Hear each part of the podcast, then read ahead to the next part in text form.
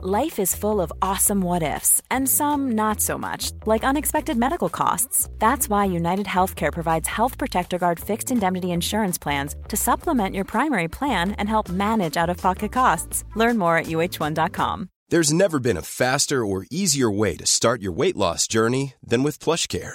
PlushCare accepts most insurance plans and gives you online access to board-certified physicians who can prescribe F D A-approved weight loss medications like Wegovy and Zepbound for those who qualify. Take charge of your health and speak with a board-certified physician about a weight loss plan that's right for you. Get started today at PlushCare.com slash weight loss. That's PlushCare.com slash weight loss. PlushCare.com slash weight loss. Hi, I'm John McEnroe, and you're listening to The Tennis Podcast.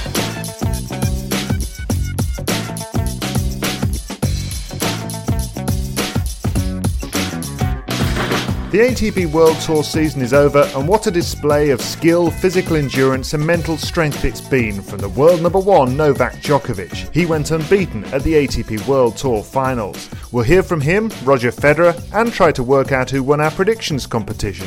Here's a clue, it isn't me. All that coming up on The Tennis Podcast.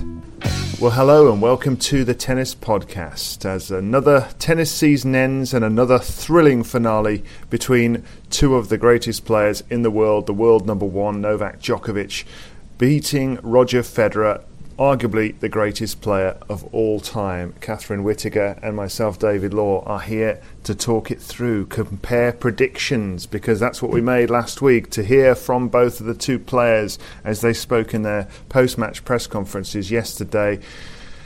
And it was breathless stuff again, Catherine, wasn't it? I, I was commentating on uh, B B C Radio five live uh, last night, and And it was just all over the place, that match, wasn't it? But both sets had, had in common the fact that Federer took a great start in them and then couldn't sustain it. And credit to Novak Djokovic for that. Yeah, well, you were commentating, so it's quite literally breathless stuff for you. Um, yeah, I still, you know, I th- I thought when Federer served for the uh, for the second set last night, I thought, oh, we might we might still be here tomorrow tomorrow morning when we're recording the podcast. You know, this could go on and on. Um, and then just in the blink of an eye I, I was sort of in shock for a while afterwards, and I'm sure Federer was as well. um, I can't give enough credit to, to Djokovic for that, but I still can't really fathom fathom what went wrong there from two sets two set points up. No, no, I, I, I know I know what you mean. It was um, it was a funny match in that regard. um, no I, I mean when I was uh, when I was watching the match, I, I, I was I was thinking at times, this is this is vintage Federer, this is Rolls-Royce Federer, certainly early on when he went three love up.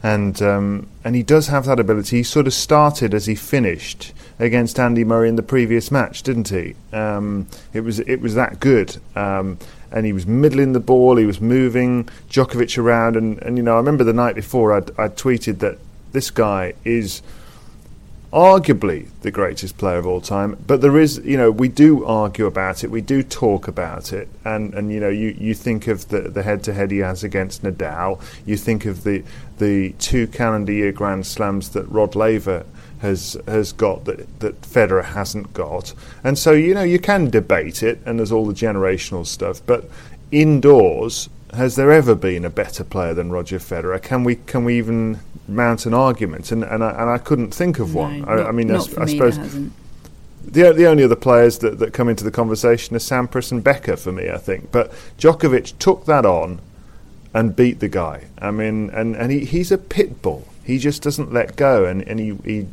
he withstands disappointment just extraordinarily well. Yes, and capitalise. He can sense momentum change, can't he? And and just, yeah, as you say, like like some kind of rabid animal, senses it and just digs his teeth in as hard as he can, and uh, doesn't let his opponent go. I mean, Federer looked looked shell shocked, as I say, and um, and understandably so. But just as soon as as soon as Djokovic got that, that whiplash of, of momentum change, that that was it, wasn't it? It was just. It was over, and um, I, I feel for Federer, um, because I think if he could have just, I, I would have backed him in a third, I have to say, um, rightly or wrongly. You would have, you, uh, you would have backed um, Federer in a third? I would have backed third. Federer in a third set. Really? Yeah. Yeah. Ooh, that's a that's a big call. Based on what?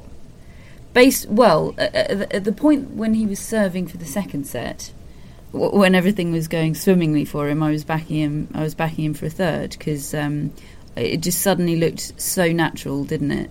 In that second set, it was right. Well, Federer's on one of his favourite courts. He's playing, as Federer admitted um, post-match, he played really, really well. He was happy with his level of play, and on that court, playing playing pretty well. Um, I would back him against anyone, basically, even the world number one. Um, I mean, I, I think, you know, against Murray, he showed, and, and Murray made reference to this, of, of what a great front-runner Roger Federer is, and the way he raced away after having such a close first set, and in fact being the inferior player for much of the first set against Murray. He, mm. Once he'd got his nose in front, he was extraordinarily um, relentless. But for me, uh, the one I don't think I would have backed Federer in a third set, e- oh, even really? with the momentum. And, and the reason being that I, I think that that characterises the player that, that he, he has become, um, really, that, that I still think his best level is better than anybody else. I think he can do things that, that no other player can do. I just don't think he can do it that long in a, in a spell. Mm. And, and and so I think he, he you know he, he can take the play away from anyone in the world still. Um, but I, whether it's long enough to win him long matches against these, well, particularly Djokovic, I think. I, I'm, I'm not. I'm yeah, not sure. Yeah, I do see what you mean. I mean, there was a hint of that even in, in sort of smaller scale. You know, there would be. Um, I remember midway through the second set, wasn't there? There was he hit that um, forehand passing shot, sort of from behind him, um, to save to save a set point. Is that right? I think I think I'm remembering right. Um, and, and it was absolutely sensational. The crowd were on their feet. It was undoubtedly, undoubtedly a, um, a sensational point. And then, and then the subsequent point, he sort of not shanked. Shanked would be letting him off the hook. Really, he hit the most bizarre backhand that landed about four feet wide of the tram line, and it just seemed, it just seemed like a different player to the one that had hit, that played the most marvellous point the one before. Um, and and I suppose it shows the margins that, that, that, that he's operating within, doesn't it?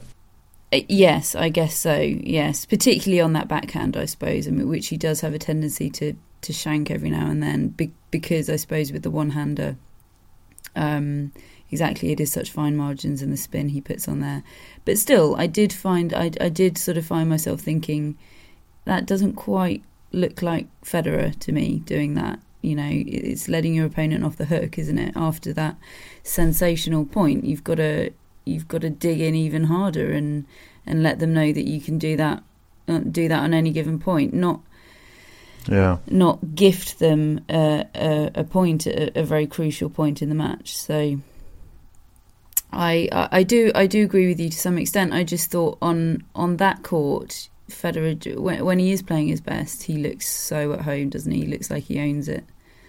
Um, his first serve percentage dropped quite considerably. I think. I think that was another factor. When his serve is when his serve is on um, on that court, it's um, it's almost unplayable, really. Um, not for Novak Djokovic, though, the best returner in the world.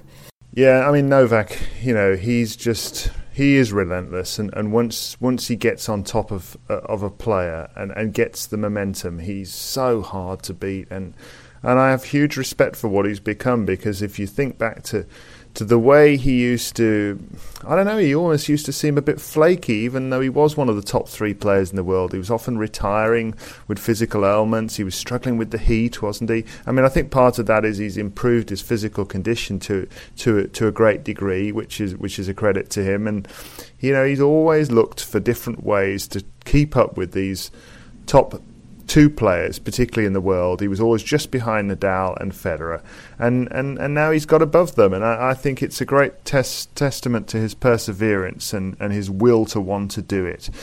And afterwards he explained that he had even more motivation this time against Federer than usual.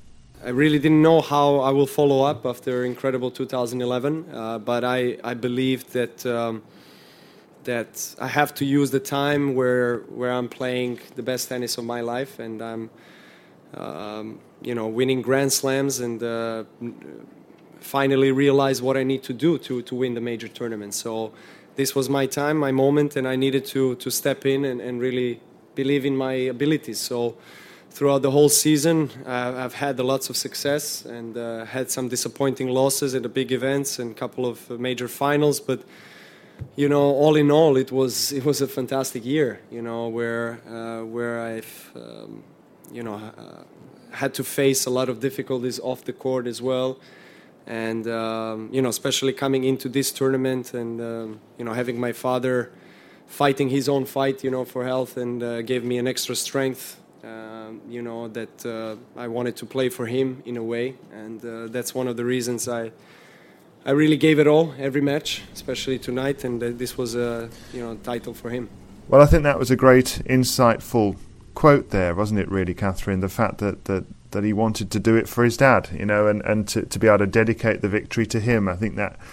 I, I, I didn't think about it throughout the week, to be honest with you, is because you didn't really want to talk about it too much as the week went along. But Djokovic is fiercely loyal to his family, and, and, and, and he is the sort of player that uh, that really cares how they're doing at, at all times. And you know, he raced back to Belgrade during the during the Paris tournament. I mean, he, he said that his dad is still in intensive care, albeit made having made significant uh, improvements with his health, and, and, and we hope that that continues. But, uh, yeah, I mean, you could see that in his performance. He was inspired out there. Yes, and he's he's an emotional guy. He does, he does uh, obviously get in, inspired, for better or worse, by... Um, things other than what's going on on the court. You know, I suppose um, the the Davis Cup victory could be testament to that as well, couldn't it? You know, everything else that goes, the the national pride and um, and uh, patriotism, and all of that, all of that that's wrapped up with the Davis Cup, that obviously had a considerable impact on him um, and his mentality in that tournament. And I think obviously his dad being ill is a is a very different situation, but it's, you know, it's that bulk and blood, isn't it? It's that inspiration and, and emotion on the court, which has a very positive impact um, on him, and in, obviously inspires him to do better. Um, and uh, yeah, ve- very very impressive to uh, to block out the distractions. Who, here's the here's the big question. Positively. Here's the big question, Catherine. Who, which which was the better year for Novak Djokovic? two thousand eleven, when he won three Grand Slam titles and, and won the first forty-something matches of the year, um, or was it this year when Murray's made significant improvements and has, and obviously won his first Slam, when Federer's come back to form and won Wimbledon? You know, which was the better year? Well, I would say last year. I would say two thousand eleven. The the run he went on, coming out of... I, I was not expecting that at the beginning of two thousand eleven, that Djokovic would come out and be hands down the most dominant player. And seeing him, I, I know it, it didn't happen at the French, but seeing him dismantle Nadal in so many consecutive but matches... But he backed even, it up, Catherine. He, he, he backed it up. He... He he got to he got to two Grand Slam finals. He won the third. He got to the semis of Wimbledon. His grandfather died. Yeah. He had to put up with all that. He's had his father impressive. in hospital. Come on, it's unbelievable. Incredibly impressive. But as we were saying last week, I don't think two thousand twelve will be remembered for Novak Djokovic. I think, you know, when you remember oh, it in detail, he'll he'll be there. Oh, hang on, David. You were arguing this yourself last week. That actually, what after this the... tournament? That was before this tournament, though, wasn't it, Catherine? We've just had had him finish the year like this, and if you remember, he was on fumes last year. He didn't even make the semi-finals. What a what a final way to win this! He's beaten Andy Murray in the group stages in an amazing match. It... He's now beaten Roger Federer in the final. Incredible. I don't want to take anything away from him. It's incredible, but for me, the standout achievements for this year are thirty-one-year-old Federer getting back to world number one, Murray winning his first Slam, um, and uh, probably Federer winning the Olympics as well. And, of course, I would have Djokovic in there... Federer winning the Olympics? Uh, sorry, Federer winning at Wimbledon. Um, okay. Yeah. I obviously, Djokovic's achievements would be in there. But for me, last year, in his dominance... Hold on a minute. In the Australian Open, he beat Andy Murray in four hours, fifty-four minutes. He then backed it up with another five-hour match two days later. Yeah, incredible. Against Rafael Nadal. Absolutely incredible. I'm not taking anything away from that. You put him third. You put him third in the list. Well, where would you put him then? Well, come on, after this A T P World Tour finals, he's got to be higher than that, hasn't he? The standout achievements of the year. I mean, this year, last last year it was... You're biased just because Andy Murray's won the U S Open I'm, and you're I'm British. I'm not, because for me, number one achievement of the year would be Federer at thirty-one getting back to world number one. I think that is... I was reflecting on that yesterday in particular. I think that is incredible. Life is full of awesome what-ifs, and some not so much, like unexpected medical costs. That's why UnitedHealthcare provides Health Protector Guard fixed indemnity insurance plans to supplement your primary plan and help manage out-of-pocket costs. Learn more at U H one dot com. Absolutely incredible. That would be the number one achievement for me.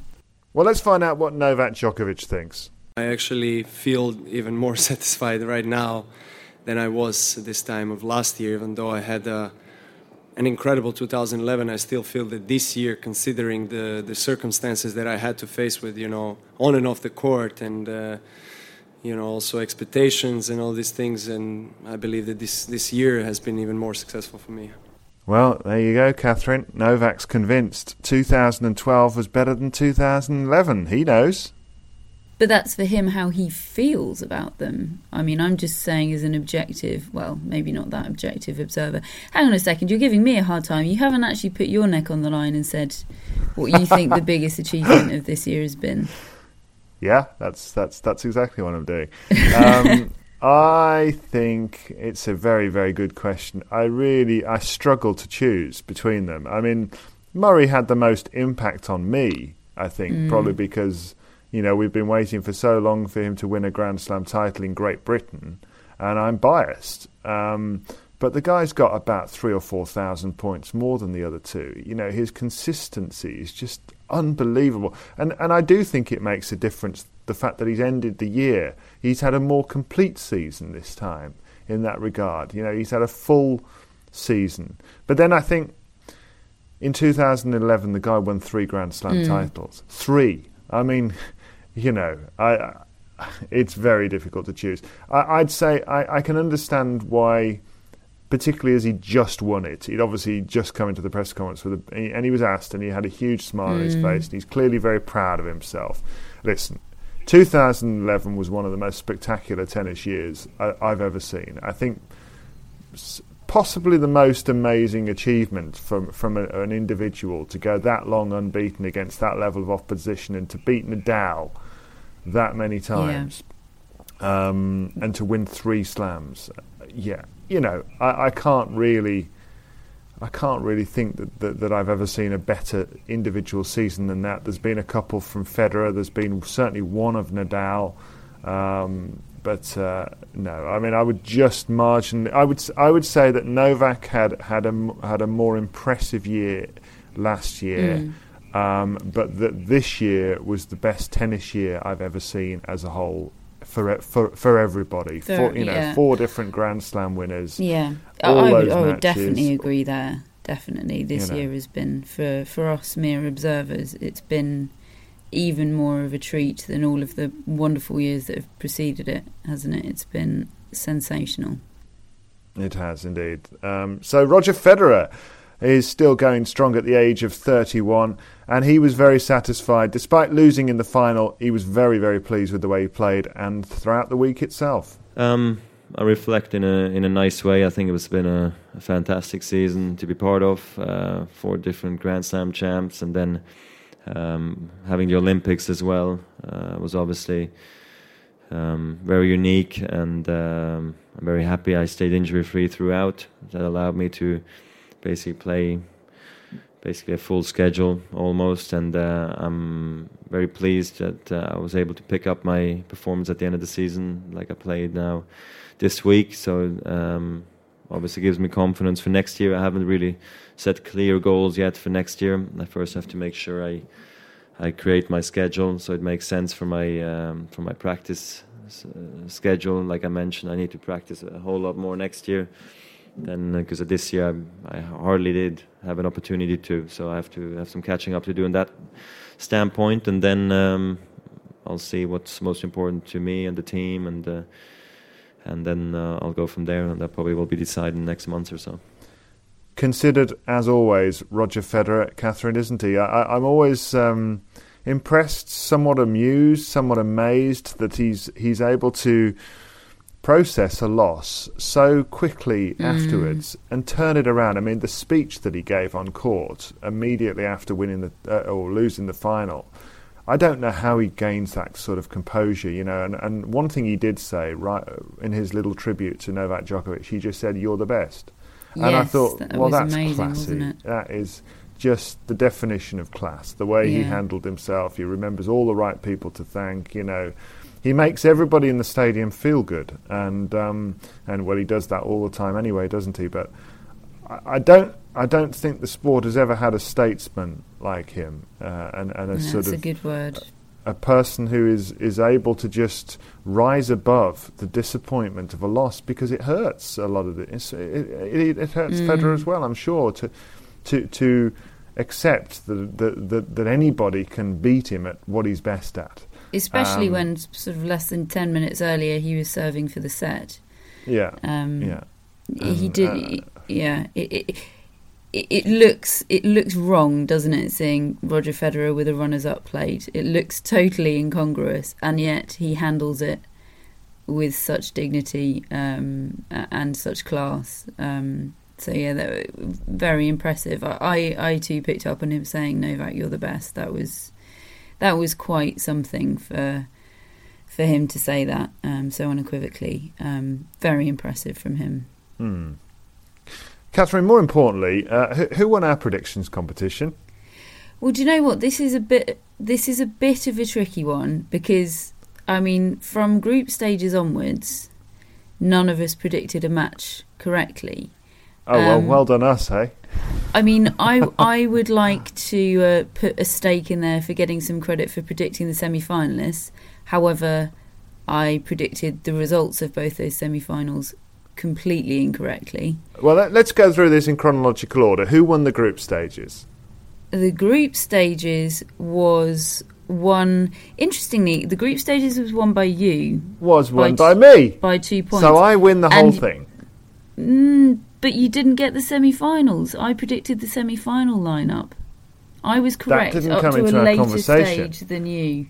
The fact that we had a, we had a faulty point scoring system, which yeah. didn't allow for the semi-finals. But who devised that point scoring system? Well, so well, if we're yes, yeah, but but it was devised on the understanding that we both subscribed to it, and therefore yeah, the the, the competition is effect- effectively null and void after the group stages.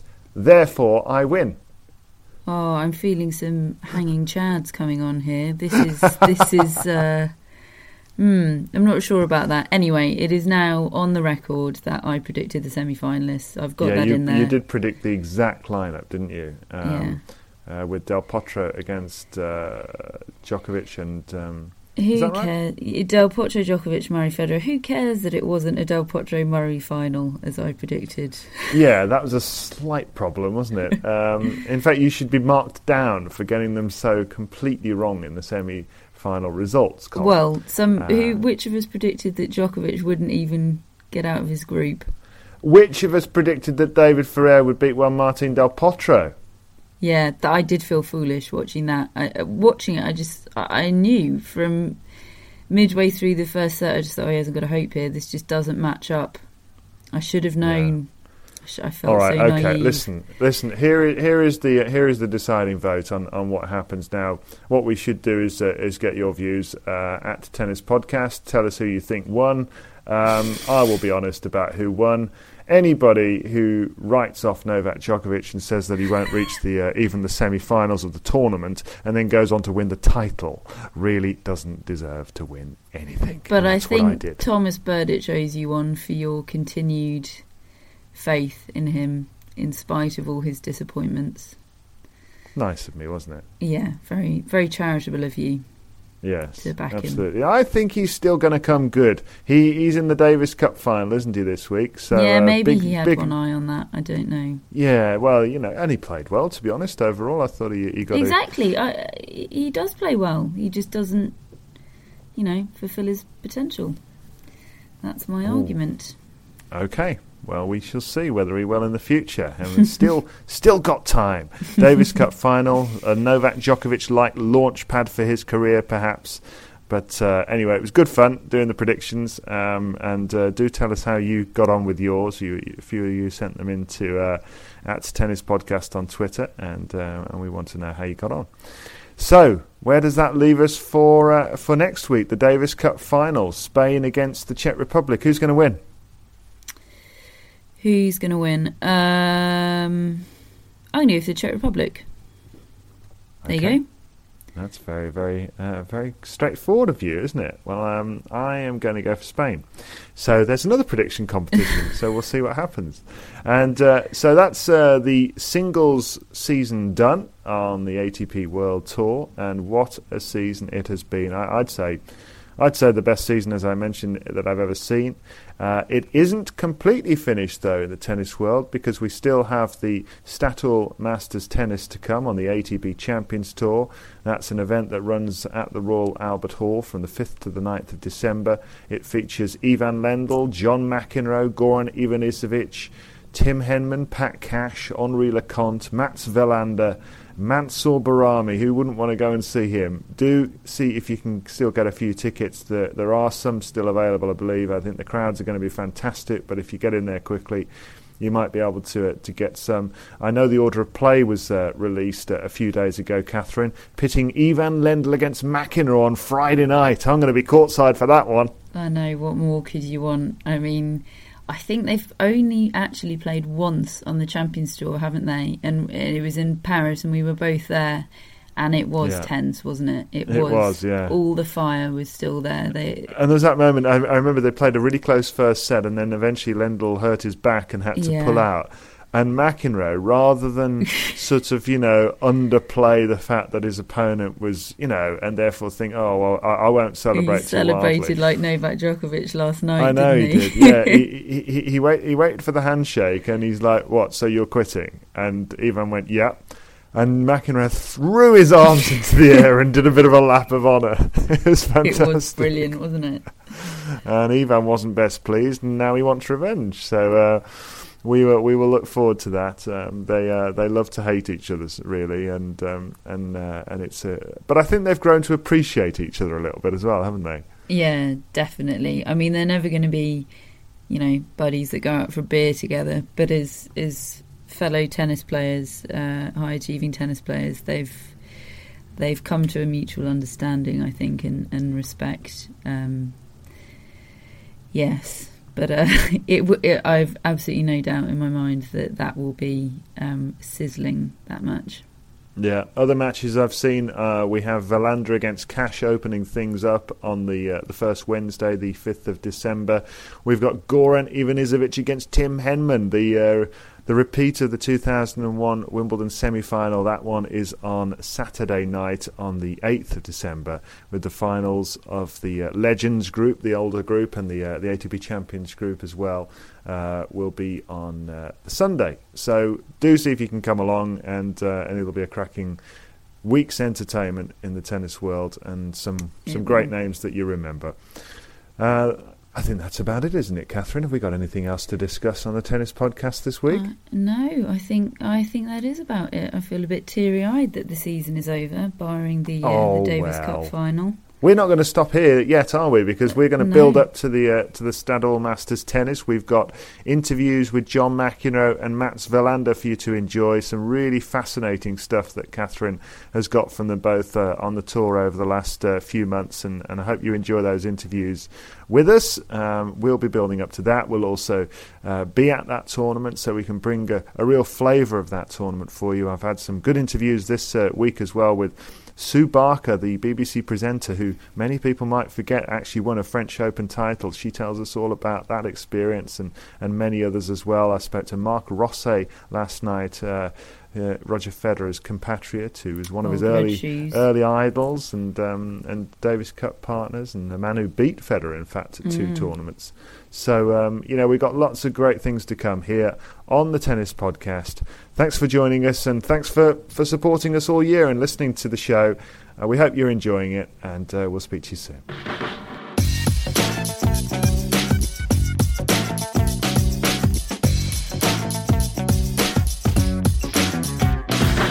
So that's it for Novak Djokovic and Roger Federer's season. As Novak said afterwards, he's off to somewhere very beautiful and tropical. Sounds nice, doesn't it?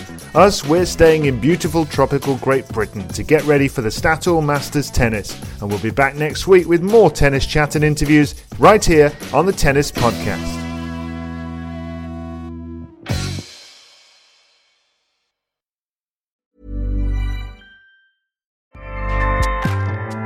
Acast powers the world's best podcasts. Here's a show that we recommend. Are you a reality T V junkie? Do you ever think, dang, I wish I had someone to talk to about all the trash T V that I watch? Well, look no further, garbage lover, because Reality Gaze is a podcast for you. Hello, I'm Maddie. And I'm Poodle, and we're the Reality Gaze. We talk about all your favorite unscripted shows like The Golden Bachelor, Love is Blind, and T L C's big, messy behemoth, ninety day fiancé. And if you're driving to work, folding laundry, or just pretending to listen to your husband talk about sports, just put on the pod, and you've instantly got two gay besties spilling all the tea and reading these people for filth. So come at us, y'all. Find Reality Gaze wherever you listen to podcasts.